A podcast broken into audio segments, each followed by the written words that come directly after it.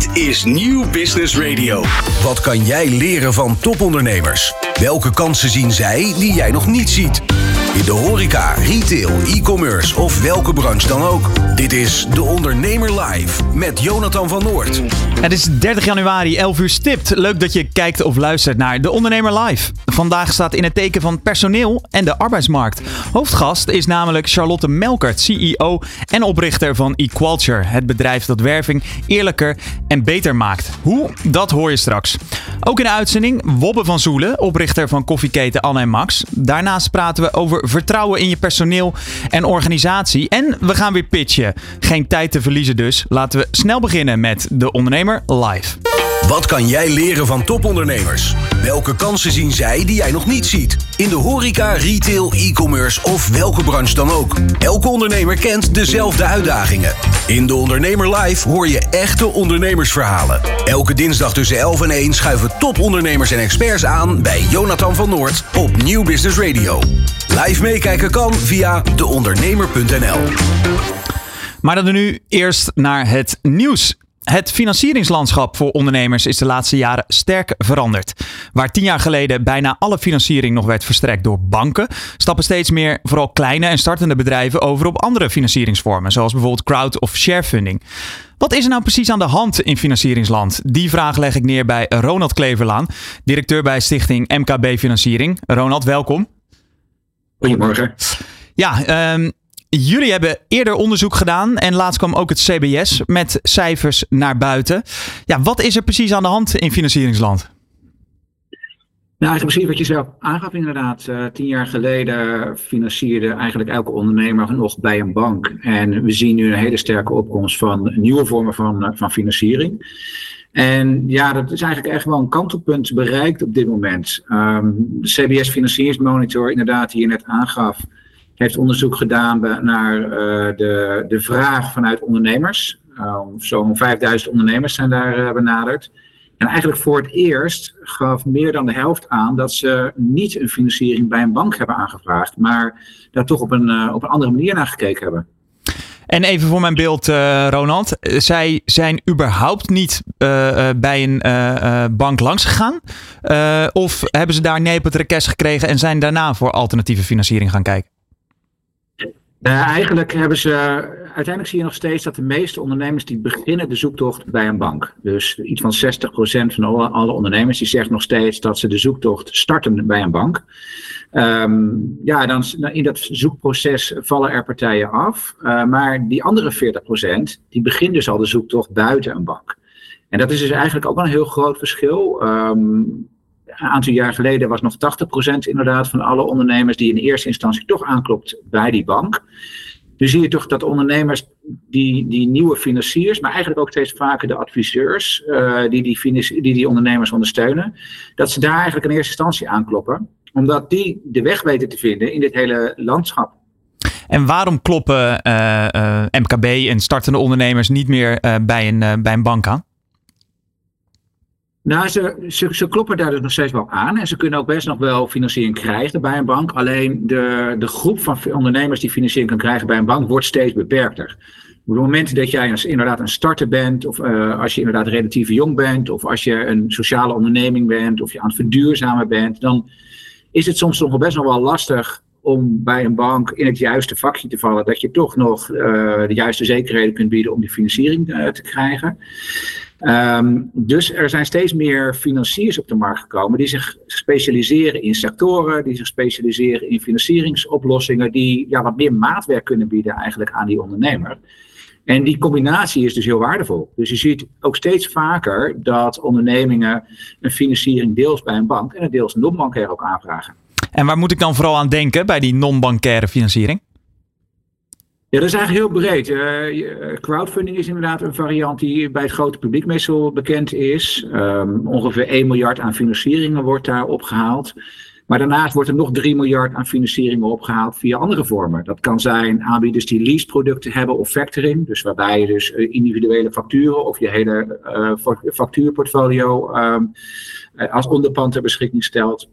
Maar dat kan ook zijn microfinanciering voor echt startende ondernemers die kleine kredieten nodig hebben kunnen zijn korte termijn overbruggingen. Dus financieringen die bijvoorbeeld voor drie maanden worden afgesloten.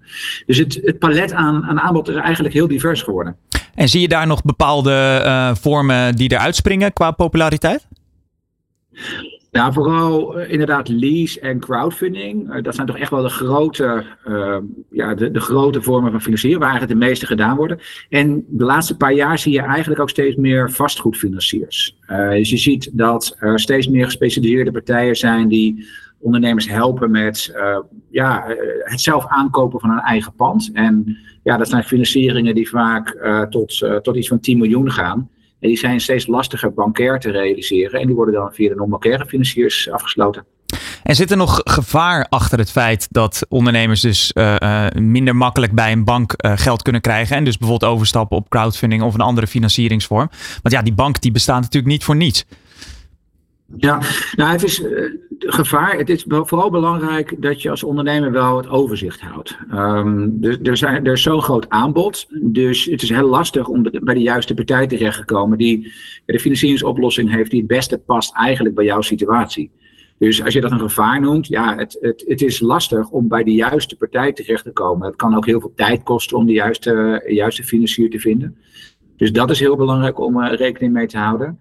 En het is natuurlijk ook heel belangrijk om terecht te komen bij een, een, uh, een betrouwbare financier.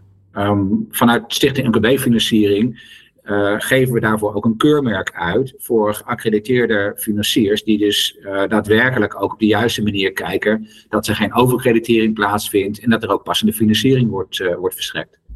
En Ronald, uh, jij bent ook wel de, de expert als het gaat om, uh, om crowdfunding. We hebben ook veel uh, crowdfunding acties hier in de, in, in de show. elke week een, een pitcher die, die langskomt. En ik wil ons nou niet heel erg op de borst kloppen, maar het lijkt wel alsof ze allemaal ook wel de funding die ze willen hebben ophalen. Klopt dat beeld een beetje? Of is dat toch ook wel een beetje scheef van, van de verhalen in de media? Nou ja, verhalen in de media gaan natuurlijk over positieve verhalen, dus wat lukt. En ik denk ook dat het helpt. Uh, jullie hebben ook uh, bepaalde mogelijkheden natuurlijk om zo'n uh, zo'n pitch goed onder de aandacht te brengen. En een heel groot deel van die ondernemers die financiering zoekt via crowdfunding.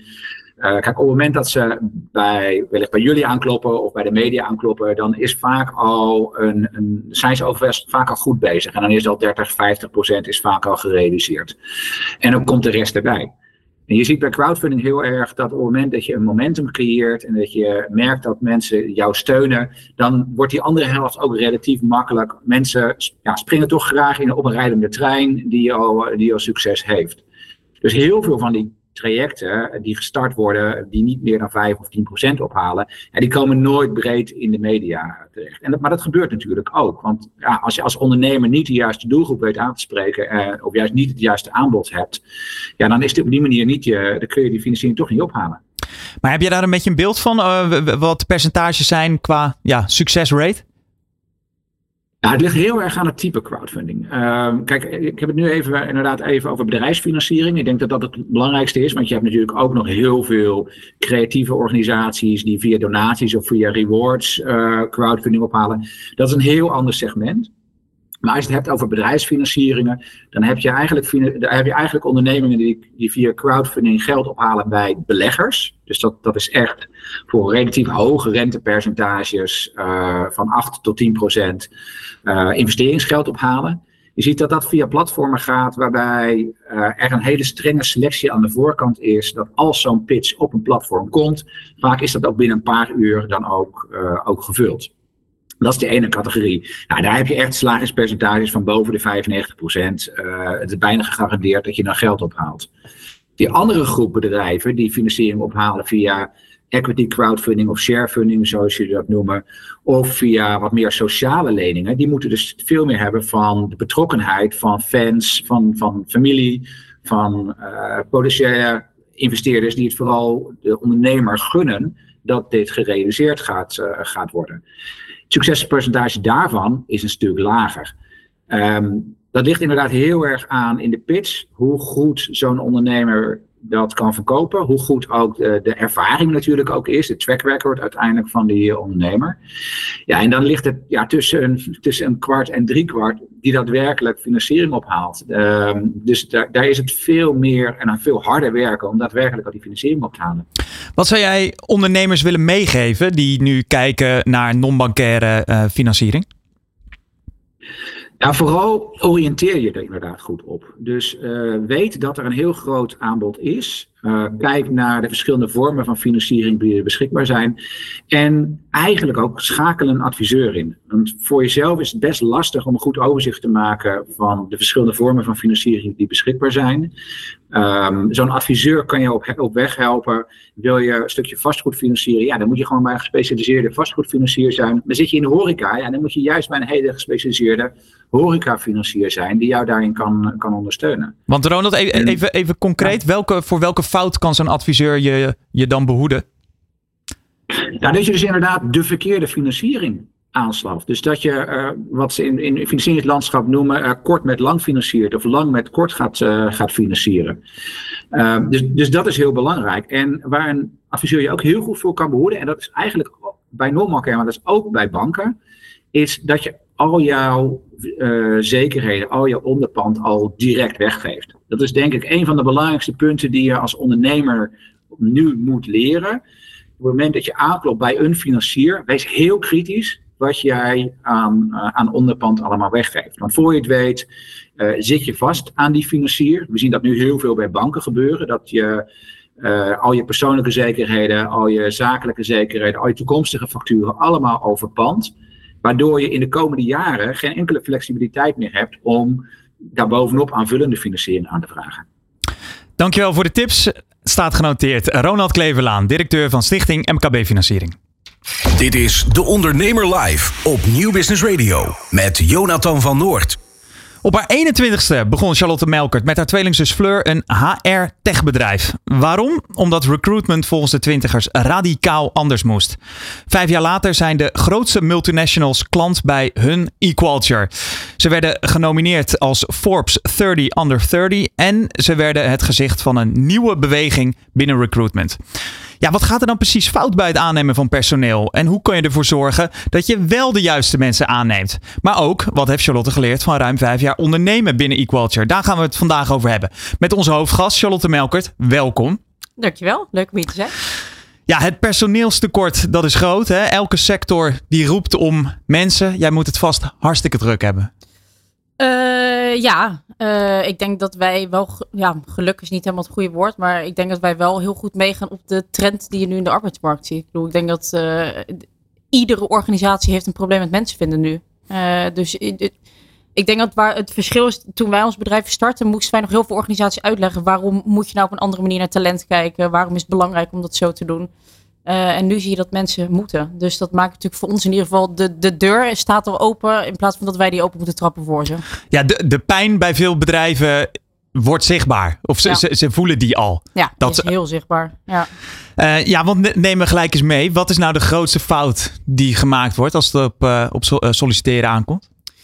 Nou, ik denk dat gaat denk ik een beetje terug naar uh, waarom zijn we ons bedrijf gestart. Uh, ik ben, uh, misschien wel leuk voor een stukje achtergrond. Ik ben zelf ooit recruiter geweest, dus ik heb hiervoor een recruitmentbureau voor een paar jaar gehad. en dat, daardoor heb ik eigenlijk de kans gekregen om in heel veel organisaties te zien hoe doen we nou recruitment, wat werkt wel, wat werkt niet. En iets waar ik me heel erg aan stoorde in die tijd, of eigenlijk twee dingen, wat uiteindelijk dus de, de trigger is geweest om dit bedrijf te starten, is dat recruitment oneerlijk en onlogisch is. Nou, oneerlijk is denk ik uh, voor iedereen uh, een wat bekende topic. Hè? Niet iedereen krijgt dezelfde kans om aangenomen te worden voor een baan. Uh, is toch vaak nog afhankelijk van hoe zie je eruit, wat is je achternaam, maar bijvoorbeeld ook wat heb je gestudeerd, bij welke bedrijven heb je gewerkt. Daar hangen we toch nog heel veel aan op. Onlogisch in die zin dat we, ik denk dat ruim 90% van alle organisaties nog steeds een cv gebruikt om te bepalen is iemand geschikt voor de baan.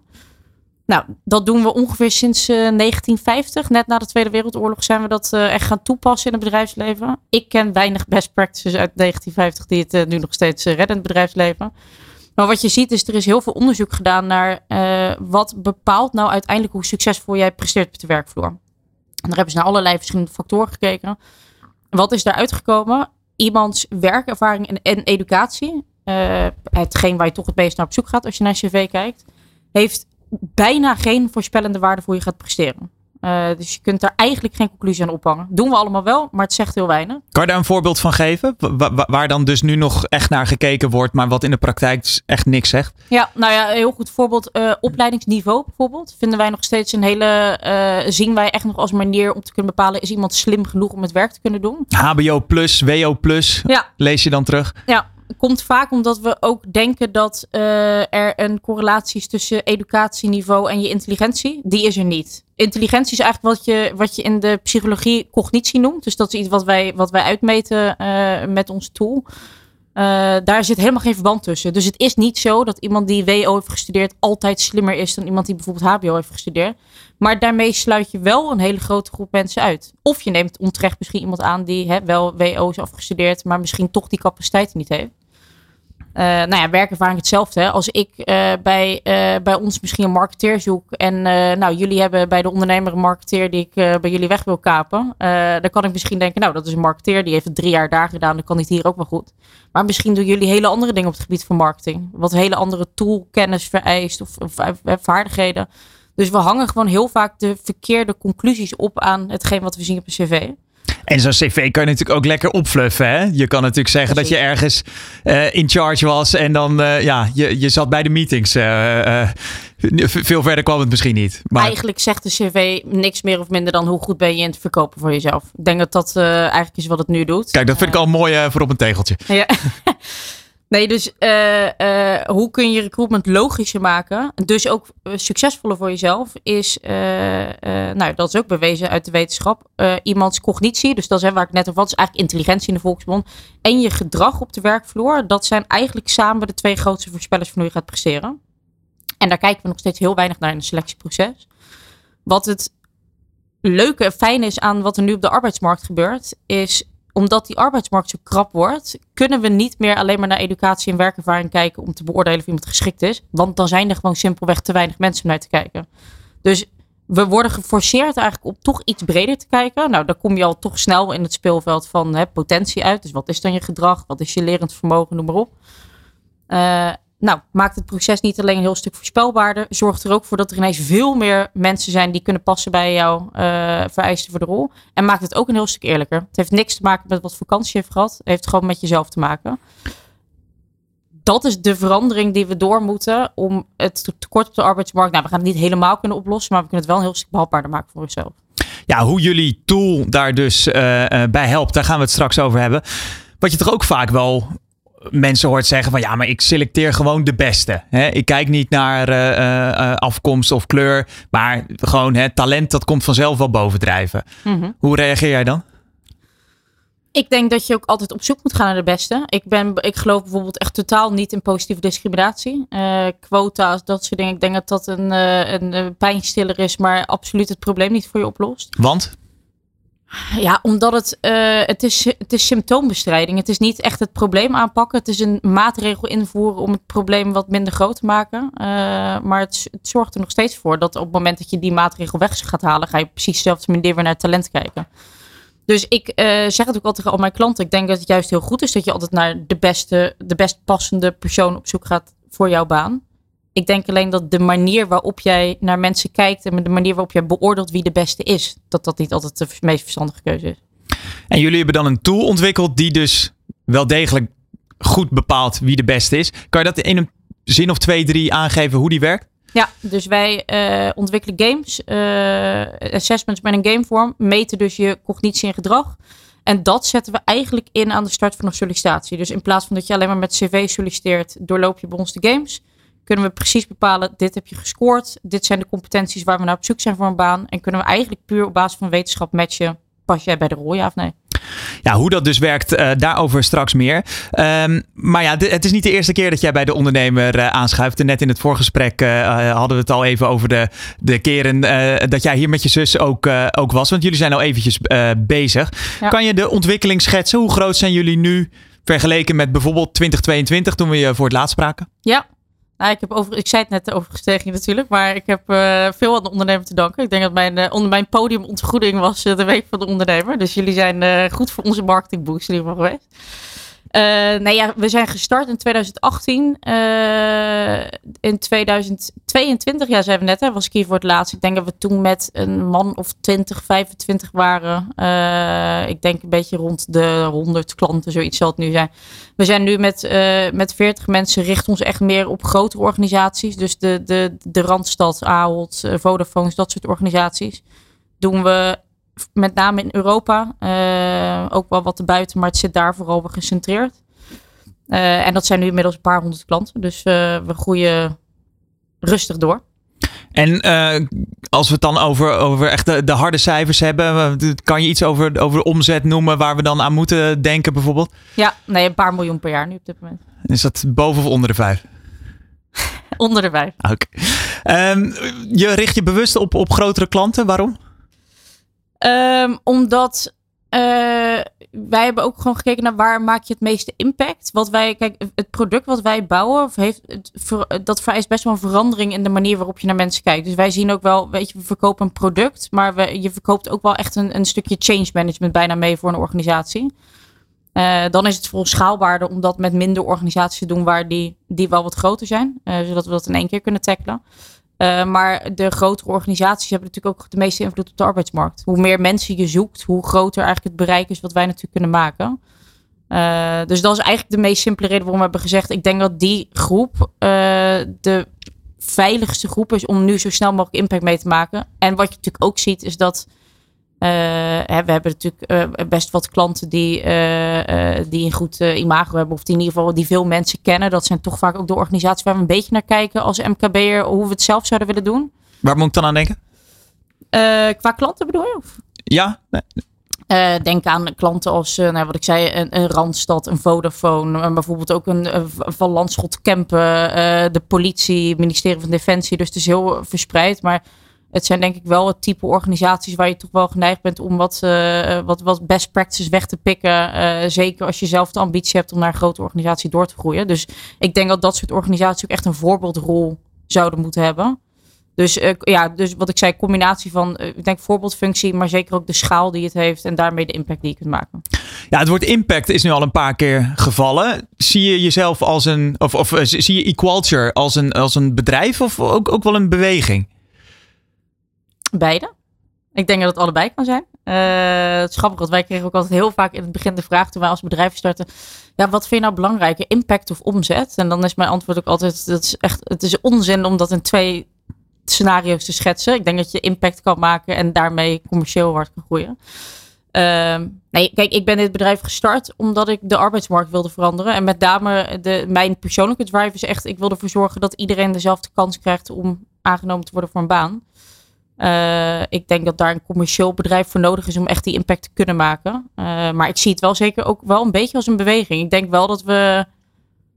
Nee, laat ik dan zeggen. Ik hoop dat over een paar jaar, als we hierop terugkijken, dat mensen wel zeggen: hé, hey, dat IQVALsje, dat was wel een beetje de, de aanstichter van uh, alle veranderingen die we nu op de arbeidsmarkt hebben gezien. Dus ja, die zijn ook wel een beweging. En merk je dan dat je nu ook minder de boeren op moet met je product? Dat, dat ja, bedrijven ja, sneller naar jullie uh, uh, zelf toekomen? Ja, dat is wel een stuk makkelijker geworden door de jaren heen. Ik denk dat, uh, kijk, dat zal, dat, zal iedere ondernemer denk ik herkennen. In het begin is het, is het, hoor je 99 keer nee en die, die ene keer ja, daar moet, je echt je, daar moet je echt je energie uithalen. Op een gegeven moment als dat balletje natuurlijk begint te rollen en je bent ook door die fase heen dat... Ik denk dat toen wij net Equaltje starten, dat mensen ons ook gewoon likable vonden. Die tweeling die dat bedrijf heeft en ze willen iets goeds voor de wereld doen. Um, nu hebben we ook echt kunnen bewijzen dat ons product werkt. En dan wordt het natuurlijk gewoon makkelijker. Dan meldt het bedrijf zich ook zelf bij je aan. Dus ik denk dat dat uh, nou ja, natuurlijk gevolg zou moeten zijn als je groeit. Wat hoef je nu dan niet meer te bewijzen? Nou, uh, we hebben kunnen bewijzen dat het werkt. En ik denk dat we uh, toen we vier, vijf jaar geleden begonnen, vijf jaar zullen het denk ik inmiddels zijn, begonnen met ons product verkopen, toen konden we natuurlijk eigenlijk alleen een belofte verkopen. Want we hadden natuurlijk nog helemaal geen data om te laten zien, hey, als je ons gebruikt, dan zorgt dat daadwerkelijk ervoor dat je, je retentie beter wordt, je diversiteit hoger. En nu hebben we de use cases. Dus uh, hoeven mensen ons niet meer te, te, vertrouwen op wat we zeggen. Maar kunnen we gewoon laten zien, hey, dit doen we. En als dat is waar je naar op zoek bent, dan, dan moet je bij ons zijn.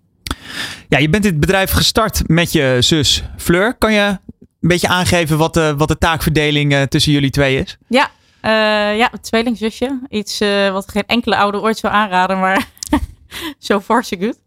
Ehm, ja, het was eigenlijk vanaf dag één wel vrij duidelijk dat Fleur meer de commerciële kant zou gaan doen. Uh, dus, dus Fleur is commercieel eindverantwoordelijk nu ook bij ons. Ik ben op papier de CEO. Iemand moet die rol hebben. In de, in, met een bedrijf van 40 mensen betekent dat toch steeds dat je natuurlijk heel veel operationele dingen ook doet. Maar hadden we eigenlijk Fleur moeten uitnodigen dan? Of?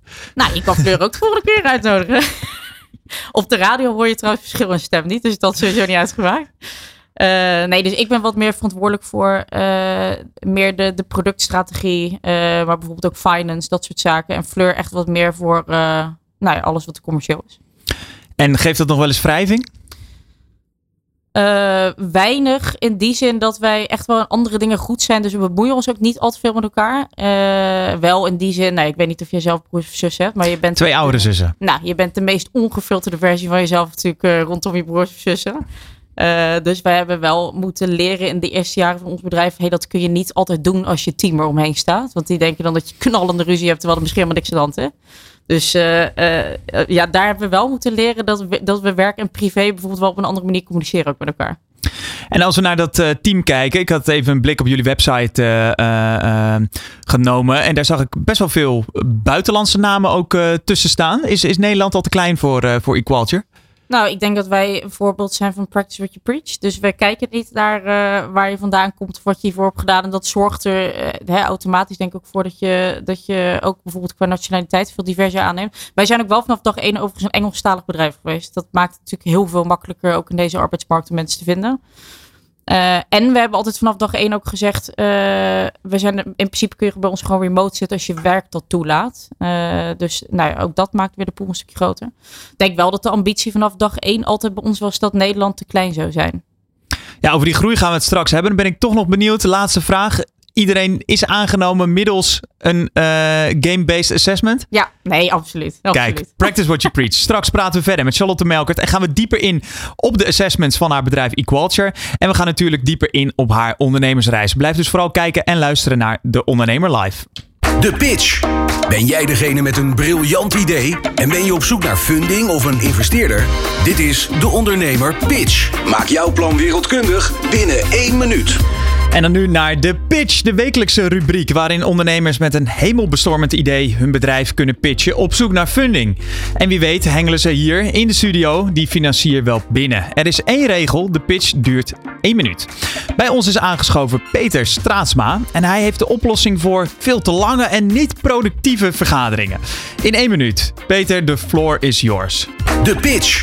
Ben jij degene met een briljant idee en ben je op zoek naar funding of een investeerder?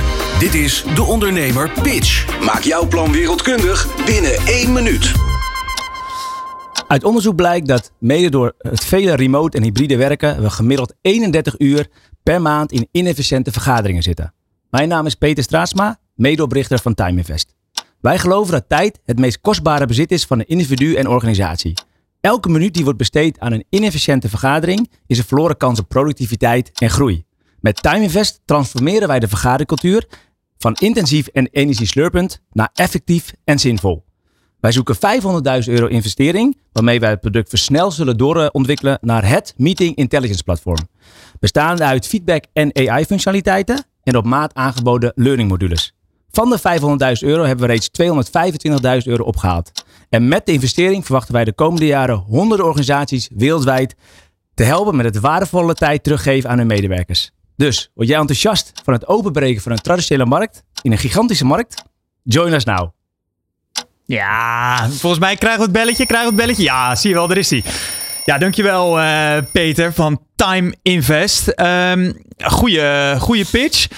31 uur gemiddeld per maand in een inefficiënte meeting. Ja, gemiddeld. Gemiddeld. Ja. Dat zijn schrikbarende cijfers. Dat is bijna een volledige werkweek die je in meetings zit waar je eigenlijk helemaal niks aan hebt. Ja, en dat, het verschilt natuurlijk wel uh, afhankelijk van uh, wat voor bedrijf je hebt en wat voor uh, rol je hebt. Er zijn dus mensen die zitten nog langer in een inefficiënte meeting. wat langer en wat korter. heel concreet, ik, ik, ik kan ook uit eigen ervaring spreken. Hè. Voordat we Time Invest gestart zijn, heb ik tien jaar in managementfunctie gezeten bij een snel groeiende start-up. en, en daarin zat ik nog wel meer uren per week in een, in een meeting. Dus ik denk dat het verschilt per per rol eh, en per, per bedrijf. Hè? Dus in een, in een managementrol, ehm, in een corporate wordt vaak veel overlegd. Als je in de retail werkt of als je op de weg zit, zal het natuurlijk minder zijn. Eh, maar leg eens uit, hoe, hoe groot is dit probleem? Waar Ja, zit de pijn? Ja, wat ons betreft heel groot. Ehm, toen ik dus stopte met het bedrijf wat we hiervoor hebben gebouwd en verkocht ehm, en met Tuinvest begonnen, zijn we onderzoek gaan doen. Er is heel veel onderzoek, hè? er is heel veel ontevredenheid over het aantal eh, vergaderingen. Je zei net al, die zijn vaak te lang, die zijn te vaak. Er ontbreekt de agenda, de verkeerde mensen zitten erbij. Eh, mensen zijn eigenlijk vergadermoe. Tegelijkertijd zijn er ook heel veel voordelen aan vergaderen. Je hebt het vaak nodig om communicatie uit te delen, eh, om projecten te starten, om terug te blikken. Dus we zagen dat er wereldwijd, dus niet specifiek in Nederland, eh, behoefte is aan een, aan een oplossing om het vergaderen weer leuker, efficiënter en ook vooral zinvoller te maken. Hoe groot die precies is, wij zijn in alle eerlijkheid vorig jaar zomer gestart. Hè, dus de eerste maanden vorig jaar zijn we met onderzoek begonnen. eh, door polletjes op LinkedIn, door onderzoek te lezen. En dit jaar zijn we gestart met verkoop. Eh, wij denken dat het honderdduizenden bedrijven zijn. Maar we hebben nog niet een specifiek aantal hoeveel dat er exact zijn. Ja, en wat is dan eh, eh, jullie oplossing eh, precies? Ja, ik, ik zei het net al. Het is, het, is een, het is begonnen met een feedback tool. Waarin we feedback vroegen na afloop van een vergadering. Wat vond je van de vergadering? Was het een, een, ja, een, een zinvolle vergadering of was het een nutteloze vergadering? En daar is de, de oplossing mee begonnen. En dat evolueerde al vrij snel door wat we nu op de roadmap hebben staan. En wat we nu ook claimen. Het Meeting Intelligence Platform. En dat is niet meer dan het verzamelen van een hele hoop informatie. De kosten van een vergadering, de samenstelling van de vergadering eh, eh, qua mensen, de duur, de frequentie, de feedback. En die brengen we samen in ons platform. En daar maken we ja, intelligence van. Oftewel, eh, je kunt het ook zien als een soort cockpit. Van nou, ik, ik navigeer door de wildgroei aan overleggen, aan meetings. En ik zorg de meetings die niet goed zijn, dat ik die verbeter. Of verwijder, of samenvoeg. Ehm, en met hulp van AI kan ik ook nog eens zorgen dat ehm, ik slimmer vergader. Dus ik krijg specifieke tips en tricks voor mij als, als meeting owner. Hoe ik mijn meetings die ik faciliteer slimmer en beter kan maken. Maar even concreet voor mij. Ik heb eh, bijvoorbeeld een agenda met allerlei Zoom of Teams eh, eh, meetings. Werk ik daar dan nog in of werk ik in Time Invest? Nee, het, het is, ehm, het is ja, TimeInvest is een, ja, een add-on, een plug-in Ja. op de online tool technologie die er is. En goed om aan te geven is dat we niet alleen maar online meetings verbeteren, maar ook zeker de fysieke meetings. Ja. Dus het is niet een vervangingstool van de Google of de Microsoft of de Zoom eh, technologie. Het is een, een add-on. Dus die technologie die is bedoeld om te overleggen online. Ehm, als je niet online eh, overlegt, dan fysiek eh, overleg je in een, tafel zoals, zoals deze bijvoorbeeld. En TimeInvest is een losstaande tool die de data verzamelt. Dus hoe was de meeting? Kan die beter? Kan die korter? Eh, wat vond men ervan? Eh, en met de nieuwe technologie die ik net noemde, zoals AI, zijn we nu ook aan het testen om, de, om het sentiment uit de meetings te halen. Dus door het uitvragen van feedback. Wat vond je van de meeting? Niet alleen maar op een cijfer van 0 tot 10, op een schaal van 0 tot 10, maar ook open feedback vragen. Dus wat miste je? Waren de juiste mensen aan tafel? Eh, wat kan er anders? Die data die analyseren wij ook op basis van sentiment. Om te kijken of dat dus de volgende keer anders kan. Maar dan even concreet voor mij. Hè, dan, dan heb ik een vergadering met, ik noem wat, vijf eh, collega's. We gaan een vergaderruimte in. Leg ik dan mijn telefoon op tafel? En eh, welke concrete eh, stappen Ja, onderneemt Time Invest? ja. tweeledig. Vanuit de gebruikerskant, hè, dus de, de persoon die deelneemt aan de meeting, wordt concreet gevraagd om feedback te geven. Dat kan enerzijds op basis van een QR-code die aan het einde wordt gevraagd om te scannen. Dat kan zijn door een feedbackverzoek in Slack of in Teams. Het kan zijn een mailtje, afhankelijk wat past bij het bedrijf. Ehm, en voor de meeting facilitate, dus als ik eh, ja, jullie heb uitgenodigd voor de meeting, krijg ik die data in het platform binnen. Oh, van de 10 mensen krijg ik gemiddeld een 6,4. Eh, ze vonden het te lang en te vaak. Ik zie ook dat de kosten van de meeting op basis van het uurtarief wat in het platform zit, eh, het eigenlijk een, een, een tijdverspilling is geweest. Hè, waste, of, waste of time. Dat het misschien wel honderden euro's heeft gekost? 100 euro heeft gekort. Ik krijg gemiddeld een 6,4. Het doel van het bedrijf is om naar een 8 eh, te gaan. En het, de, de, de tool geeft dan tips en tricks om van die 6,2 of die 4,8 naar een 8 te groeien. Bijvoorbeeld door te kijken naar de feedback die gegeven is. Door best practices. Om een concreet voorbeeld te noemen. Meetings op vrijdag zijn vaak niet heel succesvol. Meetings langer dan een uur worden ook vaak niet heel goed gereed. Een concrete oplossing is ga nou naar 45 minuten terug. Of zelfs 30 minuten. De volgende keer zul je zien dat de feedback wat omhoog gaat. Maar die tips krijg je dus van, de, van, de, van het platform. Maar is het probleem ook niet, en misschien spreek ik nu wel een beetje uit eigen ervaring, dat heel veel mensen die horen zichzelf ook gewoon graag praten. Of die willen toch wat kwijt. Dan zie je bijvoorbeeld in een creatieve sessie. Maar dan gaan we eerst eigenlijk alle huishoudelijke mededelingen doornemen. Of uh, iedereen even zijn hart luchten wat er allemaal uh, goed of fout gaat. Hoe krijg je dat soort ja, bijna emotie uit een vergadering. Het is grappig, we hebben dit niet voorbesproken, maar je stipt iets aan wat wij uh, gaandeweg ook constateren. Dat het succes van een vergadering, een meeting, hoofdzakelijk bestaat uit de mensen. Hè, want die zitten in de vergadering. En de mensen zijn natuurlijk super interessant om te evalueren. Hè. Dus wat voor mensen zitten er nou in een meeting? Uh, en één stap terug, wat voor type meeting is het nou? Is het een brainstorm sessie? Is het een projectmeeting? Is het een MT-meeting? Dus daar hebben we een aantal van geselecteerd. Wij zeggen er zijn acht typen meeting die er in principe worden gevoerd. Nou, check. Vervolgens zeggen we, per type meeting uh, zou je een ideale samenstelling van, van een persoon willen hebben om tot het gewenste resultaat te komen. Dat verschilt per type meeting. En we hebben een assessment ontwikkeld, uh, wat, wat niet nieuw is, hè, waarin iedereen in vijf minuten erachter komt wat voor meeting persona noemen we dat. Dus wat voor persoon ben ik in meetings, uh, om bewustwording te creëren van je gedrag. Uh, het is geen goede fout, maar je krijgt wel een soort spiegel voorgeschoten. Oké, zo ben ik blijkbaar in meetings. Dat is niet erg. Maar voor dit type meeting zou ik iets ander gedrag moeten uh, laten zien. Of ik ben eigenlijk overbodig. Ik kan beter mijn collega uitnodigen bij deze meeting. Wat uiteindelijk bijdraagt aan een betere meeting, uh, ja, dynamiek en, en uitkomst. Dan ben ik toch wel benieuwd. Wat is nou het, het echte verschil tussen jullie en concurrenten? Uh, ik heb er even wat opgezocht. Je hebt bijvoorbeeld Carve, die uh, ja. haalt ook een hele. Uh, middels AI halen zij allerlei informatie eruit. Waarom moet je dan toch dat clubje uit Nederland hebben? Nu ken ik Carve redelijk goed en ook de founders van Carve ken ik redelijk goed. super gave club, super gave start-up ook. wat ons anders maakt is echt het feit dat wij de intelligence willen aan, aanreiken. Hè? Dus je hebt heel veel tools die los elementen doen. Je hebt tools die op productiviteit zitten. Je hebt tools die op uh, de meetingtechnologie zitten. Je hebt tools die op uh, het scripten van de, van de, van de tekst zitten. Uh, en daar overheen AI doen. Wat wij eigenlijk aanbieden is, is letterlijk die cockpit die al die verschillende datapunten bij elkaar brengt. Dus de kosten, de samenstelling, de duur, ehm, het sentiment. En dat vervolgens door middel van AI in intelligence teruggeven met uh, persoonlijke feedback. Dus bedrijf A krijgt andere tips dan bedrijf B ten aanzien van het verbeteren van je cultuur.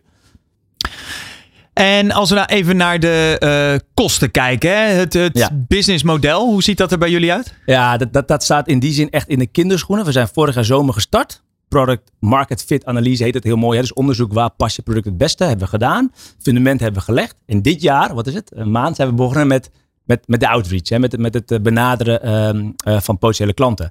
Uh, wat we gauw zagen, is dat de tool die wij hebben eigenlijk goed werkt als freemium model. Hè. Dus je kunt nu als klant gratis gebruik maken van de tool. En na 30 dagen kun je converteren naar een, een betaald uh, pakket. Een abonnement is dat dan? Ja, is een abonnement. Dat is nu gebaseerd op 150 euro per maand. En uh, heel mooi het all you can eat model. Dus of, onafhankelijk hoe groot je bent, betaal je 150 euro per maand voor de tool.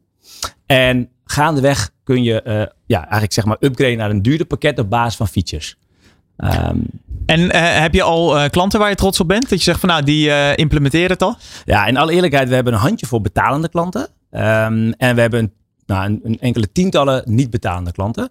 En dat zijn klanten vanuit het hele spectrum. Hè? Dus dat zijn best wel veel start-up scale-ups, waar ik zelf hiervoor tien jaar heb gewerkt, samen met mijn co-founders omdat daar typisch veel overlegd wordt. Uh, tot en met de grote corporates in het buitenland. Uh, en dat kunnen nou, Deutsche Telekom, HP zijn, die het nu gratis testen, hè, in alle eerlijkheid. En alles wat ertussenin zit. Um, we zien ook heel veel tractie in overheid en zorg. Wordt heel veel overlegd. Uh, is behoefte aan tijdsbesparing. en dus daar hebben we ook best wel veel free pilots, zoals wij dat noemen, op. we, we gaan de komende weken, maanden moeten kijken wat de beste ja, focus is. Ja, je bent eigenlijk een, een, uh, een soort feedback model. Uh, wat is de belangrijkste feedback die jij van je klanten nu eigenlijk al hebt gehad? Oh, goede vraag. Ten aanzien van uh, de overleg of ten aanzien van de, van de tool? Van, van de tool? Ja. Oeh, dat is een goede. Interessant. ja, de, oeh, de, de, me, de, de, Ja, is er iets wat, wat, jullie misschien als aanname hadden, waar jullie toch zijn van, van zijn afgestapt? Ook al zijn jullie nog niet zo heel lang bezig. Uh, ja, een goede vraag. Ik, ik, denk, maar dan, dan, dan bedenk ik het nu te plekken. Uh, ik zei het ook in mijn uh, niet helemaal uh, soepele pitch, zeg maar. Maar dat we, wat ons betreft, echt een, een traditionele werkwijze aan het openbreken zijn. Alle bedrijven zijn gewend om te overleggen op de manier zoals, ze gewend zijn om te overleggen. Ehm, er is niet één persoon binnen een organisatie verantwoordelijk voor de meetingcultuur. Ehm, maar iedereen, en maar echt bijna iedereen die ik eh, erover spreek, vindt het wel interessant. Dus je zegt van, ah, ik wil wat zien, ik wil wat horen, eh, ik heb frustratie, ik vind er wat van. Ja. Alleen die feedback die ik dan terugkrijg, en dat was wel de aanname, dat als je dan zegt, nou, het kost zoveel, um, wil je het morgen implementeren, is dat toch nog wel, ja, that's not my cup of tea, daar gaat iemand anders over en dan stopt het wel eens. Uh, dus de feedback is wellicht dat we nog niet de juiste uh, ik wil niet zeggen pijnpunt hebben gevonden, maar wel van nou, wie gaat ervoor betalen straks? Ja, wie, wie, wie voelt deze pijn ja. dusdanig? Uh, is ja. dat de manager of iemand op de, uh, op de werkvloer? Ja, en, en, en, ik, denk, ik denk als je inzoomt op het bedrijf zelf, dan is het eigenlijk iedereen die een vergadering faciliteert, heeft behoefte aan de, aan de inf informatie die we eruit halen. Iemand die deelneemt aan een vergadering heeft behoefte aan optimale tijdsbesteding. alleen uiteindelijk moet er ook iemand betalen. En dat is, uh, dat, dat is primair misschien HR. Uh, tegenwoordig heet het ook heel mooi uh, people and culture. Past ook precies in onze sweet spot. Maar ja, da daar zijn we nog wel wat zoekende. En die feedback krijgen we wel terug. Nog even over het geld. Want je, je zit hier om funding uh, op te halen. Een half miljoen waarvan de helft al binnen is gehaald. Ja. Welke vorm van funding zoeken jullie? Ja, op dit moment hebben we de, de bestaande funding op basis van angels of business informals uh, opgehaald. Vrienden van de show. Uh, en, en, en we willen het eigenlijk voortzetten. Dus ik heb in andere programma's of andere afleveringen ook wat crowdfunding oplossingen gehoord. Dat, dat is niet wat wij doen. In principe zoeken we business informals. Angels die naast funding ook hun expertise, netwerk willen besteden aan de groei. En aan welk bedrag uh, uh, moet je dan denken ja. dat jij de telefoon opneemt? nou, nou, heel flauw. Ik neem natuurlijk sowieso altijd de telefoon op. Maar uh, in alle eerlijkheid, de, de, de, de, ja, het laagste ticket, om het zo te noemen, die we nu hebben, is 15.000 euro. en de hoogste is volgens mij 125. maar daar hebben we geen minimum of maximum aan, in alle eerlijkheid.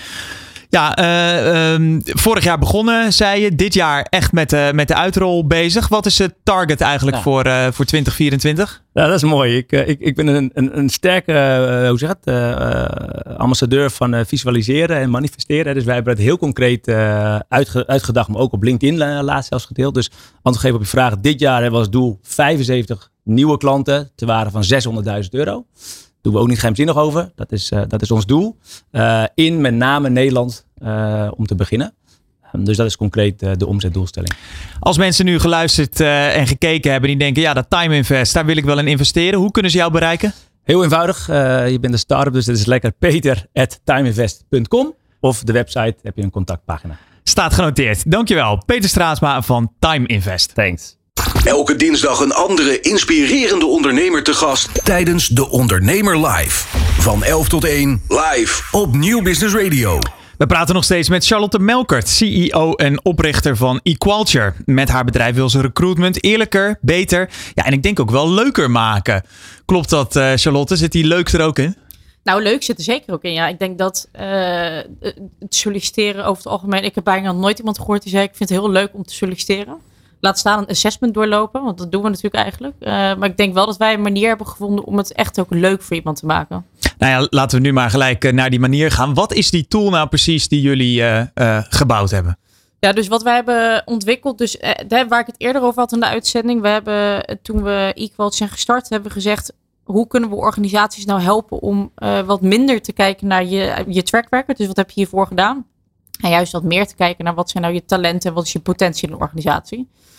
Nou, dan kom je al heel snel een beetje in het speelveld van assessments uit. Want dan ga je toch meer kijken naar gedrag, cognitie, uh, je lerend vermogen, hoe werk je in een team, dat soort zaken. Uh, nou ja, dan kennen we allemaal de klassieke persoonlijkheidsvragenlijsten, de rekentesten, dat soort dingen. Niet het meest leuk om doorheen te gaan, ook niet altijd het meest eerlijke. Dus wij hebben gezegd, kunnen we nou niet een manier bedenken waarop we dit wel in kaart kunnen brengen, maar wel op een manier die laagdrempelig, leuk en ook eerlijk voor iedereen is. En toen zijn we eigenlijk op het uh, concept van gamification uitgekomen. Dus wat we, wat we doen is we ontwikkelen games. Die uh, zitten dus op zowel het meten van cognitie als gedrag. Uh, en die doorloop je eigenlijk helemaal aan de start van een sollicitatieprocedure. Dus in plaats van dat je alleen met een cv solliciteert, zeggen wij, doe op zijn minst zet ook de games ernaast. Of laat het zelf het cv volledig vervangen. de kandidaat doorloopt een specifieke set aan games waarvan wij hebben gezegd, nou dat het meet competenties uit die voor die specifieke rol uh, relevant zijn. Maar en, e-, even voor mijn beeld, een game, hoe, hoe ziet dat er dan uit? Ja, dat kan van alles zijn. Dus we hebben bijvoorbeeld een game waar je letterlijk uh, vogels moet spotten. Uh, over een soort van kaart moet je dan bewegen. En dan moet je kunnen zien wat is de juiste vogel. En daar meten we dus hè, hoe, op wat voor manier voer jij je werk uit. Dus ben je heel erg gericht op productiviteit, maar ben je wat minder nauwkeurig? Of zien we juist dat je heel erg voor perfectie gaat, uh, maar daardoor niet altijd heel productief werkt? We hebben een uh, game waar je eigenlijk een soort van visspelletje, wat je lerend vermogen meet. Dus hoe snel zien we dat je, dat je nieuwe kennis opslaat, dat je dat verwerkt om er echt iets mee te doen. Dus het zijn echt uh, het zijn korte, laagdrempelige games waar je doorheen loopt. Duurt uh, we hebben 15 minuten tot een half uurtje. En, en het voelt voor mij ook wel echt als een game. Als een soort Nintendo-spelletje bijna. In de plaats van een, een, een soort ja, Cluedo-achtig iets waar je iets met een verhaal moet oplossen. Ja. Dit is echt wel. Ja, ik hoor je vissen en, en iets, uh, een vogeltje herkennen. Dat is ja. echt wel veel meer spel dan wat soms ook wel een game wordt genoemd. Maar wat eigenlijk meer een soort rollenspel is. Ja, en waarom we dat doen is uh, het coole aan gamification. Als het een, je hebt ook heel veel uh, inderdaad organisaties die zeggen iets met games te doen, maar het is meer een, een puzzel met een kleurtje eroverheen. Precies, Wij dat. willen het wel echt een game laten zijn. Uh, games triggeren je eigenlijk je dopamine systeem. En dat is natuurlijk eigenlijk in je hersenen verantwoordelijk voor je, je, je, je mood en je motivatie. Dus op het moment dat jij met de game start en jou, je maakt meer dopamine aan, dan wordt jouw motivatie dus ook beter om het goed te gaan doen. En dat zorgt dan weer voor dat je beter je echte potentie laat zien dan dat je dat in een traditionele test doet. Dus dat is een van de redenen waarom we voor zo'n heel playful format hebben gekozen. Hoe zorgen jullie ervoor dat dit wel werkt? Dat, dat, dat jullie echt, zou ik maar zeggen, ja, het, het, het wetenschappelijke keurmerk er, uh, erop kunnen leggen? Want jullie hebben niet een achtergrond in de psychologie, geloof ik. Nee, heb ik zelf niet. Nee, nee toen ik dit bedrijf startte, zeiden heel veel mensen: hier moet je niet aan beginnen. Uh, maar uh, gelukkig uh, ontzettend goede mensen in ons team gevonden. Dus we hebben een heel science team binnen ons bedrijf die verantwoordelijk is voor eigenlijk het ontwikkelen, het valideren en ook het, het doorvalideren van onze assessments. Dus we, we hebben head of science, we hebben organisatiepsycholoog, data scientist, noem allemaal maar op. Uh, die zorgen dus voor dat voordat een nieuwe game platform opgaat, dat alles netjes is getest, dat het doet wat het moet doen. En wat we daarnaast ook doen, is we monitoren ook continu door. Zien we bijvoorbeeld dat hè, uh, het kan niet zo zijn bijvoorbeeld dat leeftijd een effect heeft op hoe je scoort of je etnische achtergrond. Dus dat zijn ook dingen die we continu door monitoren. En als we nou eens even kijken naar die ontwikkeling van, uh, van die games. Als je dat nou vergelijkt met toen jullie begonnen, wat is er dan echt ja, uh, beduidend anders nu? Uh, ik weet niet of er per se iets beduidend anders is. Ik denk wel dat we door de tijd heen uh, gewoon meer hebben kunnen meten. Dus nog meer hebben kunnen bewijzen dat het echt goed werkt. Dus kijk, je kan. Uh, wat je met een game kunt doen, is je kunt bewijzen dat het meet wat het meet. Maar kun je bijvoorbeeld ook bewijzen dat het daadwerkelijk voorspelt hoe je presteert. Of dat ook echt een, een, een, een grote voorspellende waarde heeft. Nou ja, dat soort dingen kun je pas doen als je tienduizenden, honderdduizenden datapunten hebt verzameld. Dat heeft natuurlijk bij ons tijd nodig gehad. En dat hebben we nu allemaal wel kunnen bewijzen. Hey, en dan, uh, dan heb je die, die uh, kandidaat die dus helemaal bij je bedrijf past. Haalt Equalture dan uh, de handjes ervan af? Of ja, hebben jullie ook nog, ik noem wat, een halfjaarlijkse game die jullie dan bedrijven toespelen? Van zo kan je echt de, de ontwikkeling volgen bijvoorbeeld? Ja, nou, wat, we, wat wij meten zijn wel meer je aangeboren eigenschappen. Dus daar, je kan daar iets in verbeteren over tijd. Maar je zult niet hè, van, van heel goed naar heel slecht of andersom zeg maar gaan. Uh, iets wat we wel doen sowieso is in het sollicitatieproces uh, helpen we ook met de, de sollicitatiegesprekken. Dus we hebben ook hele interview guides die afgestemd zijn op hoe je hebt gescoord in de games. We bieden iedere aangenomen kandidaat ook een hele talent development journey eigenlijk aan. Dus hoe ontwikkel je nou iemand door op basis van die competenties? en we worden ook heel veel voor interne mobiliteit ingezet. Hè? Dus mensen die binnen de organisatie naar een andere baan gaan. Nog heel even over zo'n sollicitatiegesprek even voor misschien wel de, de MKB-ondernemer die nu kijkt of luistert. Hè, waar jullie misschien niet in eerste instantie uh, op richten. Waar denk ik de game misschien ook wel te duur voor is. Wat kan die nou bijvoorbeeld in een sollicitatiegesprek al anders doen. Wat nu nog vaak fout gaat? Wat, wat zie jij? Uh, standaardiseer je sollicitatiegesprek sowieso mee te beginnen. Dus zorg dat je, kijk, je hoeft niet, je, je sollicitatiegesprek hoeft niet van A tot Z precies dezelfde te zijn. Dat kan ook niet. Uh, maar ik denk dat uh, je het middenstuk van je interview, probeer die voor iedereen hetzelfde te houden. Dus denk heel goed na van tevoren. Wat zijn nou bijvoorbeeld drie tot vijf skills? of dat nou gedrag is, of bijvoorbeeld zoiets als hè, kan ik analytisch denken of noem maar op. Wat zijn skills waarvan ik vind dat je dat echt nodig hebt in de rol? Eh, en probeer vragen te stellen die daar wat meer op inzoomen. Kun je ook gewoon googlen. Je kunt letterlijk gewoon googlen eh, wat voor vragen kan ik een kandidaat stellen om erachter te komen of die persoon uh, goed met feedback om kan gaan, ja of nee. Dat zorgt ervoor dat je in ieder geval van iedereen dezelfde informatie verzamelt, waardoor je kandidaat wat beter kunt vergelijken met elkaar. probeer niet altijd direct terug te grijpen op dat cv, want je zult in deze krappe arbeidsmarkt gewoon echt meer mensen moeten spreken die niet het perfecte cv hebben. Uh, en misschien wel de allerbelangrijkste, wees je bewust van het feit dat je bevoordeeld bent vanaf de allereerste seconde dat iemand binnenkomt lopen. Dat heb ik zelf ook. Ik heb ook meteen een beeld over iemand uh, als die persoon binnenkomt lopen. En dat beeld klopt natuurlijk vaker niet dan wel. Uh, dus wees jezelf daar wel bewust van dat dat gebeurt in je hoofd. En hoe kan je daar toch een soort zo neutra neutraal mogelijk mee omgaan? Nou ja, ik denk dat dat. Kijk, uh, ik, ik denk dat de rol van sollicitatiegesprekken misschien ook een beetje gaat veranderen over een aantal jaar. Dus ik geloof niet dat we uh, in een wereld leven waarin we geen mensen meer aan moeten nemen zonder sollicitatiegesprek. Ik denk namelijk ook dat dat gesprek er ook is voor een kandidaat om te zien, hè, pas ik bij dit bedrijf. Nou ja, zeker. Dat kan soms natuurlijk ook uh, dat, dat een bedrijf zich heel gelikt en vooruitstrevend neerzet. En dat je daar bij twee stoffige mensen aankomt. Dat je denkt, ik wil hier helemaal niet werken. Ja, nou absoluut. En ik denk dat ook heel veel organisaties onterecht een, een, sollicitatiegesprek nog zien als nou, laat, laat deze persoon zich maar bewijzen. Ik denk dat jij ook aan deze persoon moet bewijzen zelf als organisatie. Maar ik denk wel dat uh, de invloed die een sollicitatiegesprek heeft minder zou moeten worden. Dus ja, mijn advies zou zijn als je het echt eerlijk wil maken. Of je nou uh, ons product koopt of er zijn, er, er zijn ontzettend veel producten in de markt die iets van objectieve informatie over een kandidaat verzamelen. Maar laat niet alles afhangen van jouw menselijke indruk van iemand. Want we weten gewoon dat wij niet heel goed zijn in het inschatten van mensen. Duidelijk. Uh, je zei het net al, hè, dat je toch op de wat grotere bedrijven uh, richt. Heeft dat ook te maken met wat het oplevert? Ja, ook. Uh, en ook in alle eerlijkheid. Kijk, wij zijn uh, Equals gestart uh, begonnen met verkoop in 2019. Nou, 2020 uh, was natuurlijk het jaar waarin het uh, voor iedere ondernemer de lockdown. een stukje minder leuk was. Ook voor ons. Toen hebben wij ook wel gezien, kleinere organisaties zijn ook gewoon niet altijd even stabiel mee te werken. Die hebben niet altijd een stroom aan vacatures openstaan. En daar kan het ook wel eens financieel anders. Kijk, dat heb je natuurlijk ook bij grotere organisaties. Je leest natuurlijk ook heel veel online over reorganisatie, noem maar op. Maar omdat die dusdanig groot zijn, zullen die op zijn minst aan verloop al altijd voldoende vacatures moeten houden. Dus het is, het is gewoon ook een iets veiligere markt voor ons, denk ik, om in te zitten. Want uh, beschrijf dat businessmodel van jullie dan is. Uh, uh, en met dan in het achterhoofd zo'n grote klant als een, een Ahold of de overheid. Ja, dus je, je bedoelt onze pricing werkt, neem ik ja. aan. Hè? Ja. Onze pricing heeft drie componenten. Dus je betaalt ons een platform fee. Dat is gewoon je toegang tot jouw equality omgeving met alle features en reporting die daarbij zit.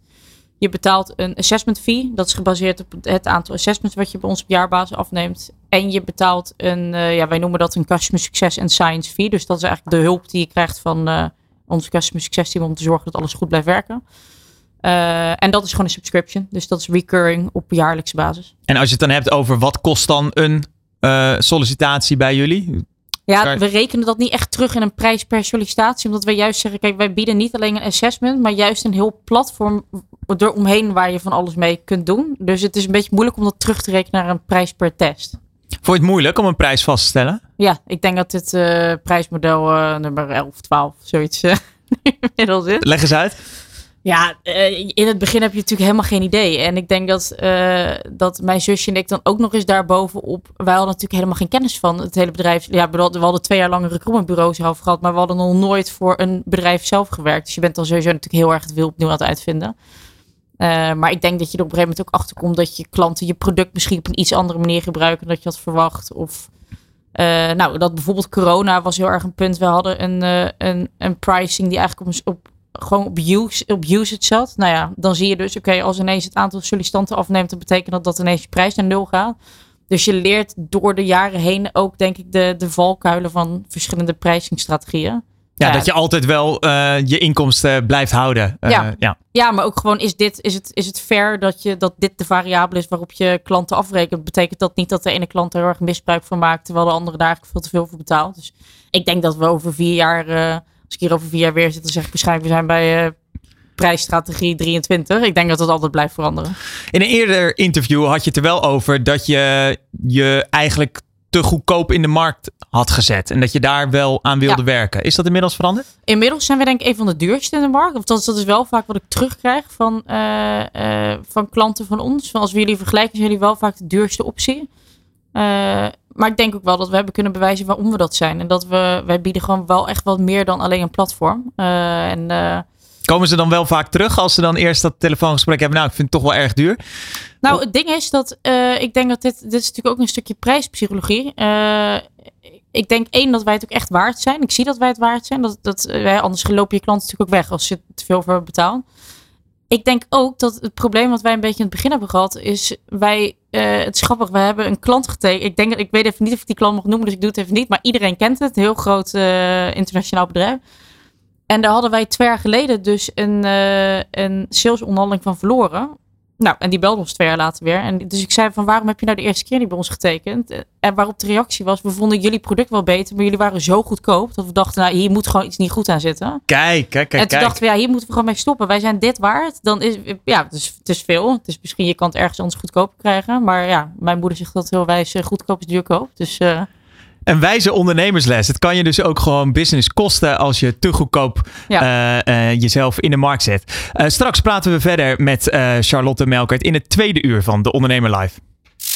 Je luistert naar De Ondernemer Live. Elke dinsdag live van 11 tot 1 met Jonathan van Noord op Nieuw Business Radio. Dat was hem alweer, het eerste uur van de Ondernemer Live. Straks praten we verder met Charlotte Melkert en kijken we naar de lessen die zij geleerd heeft in vijf jaar ondernemen binnen Equalture.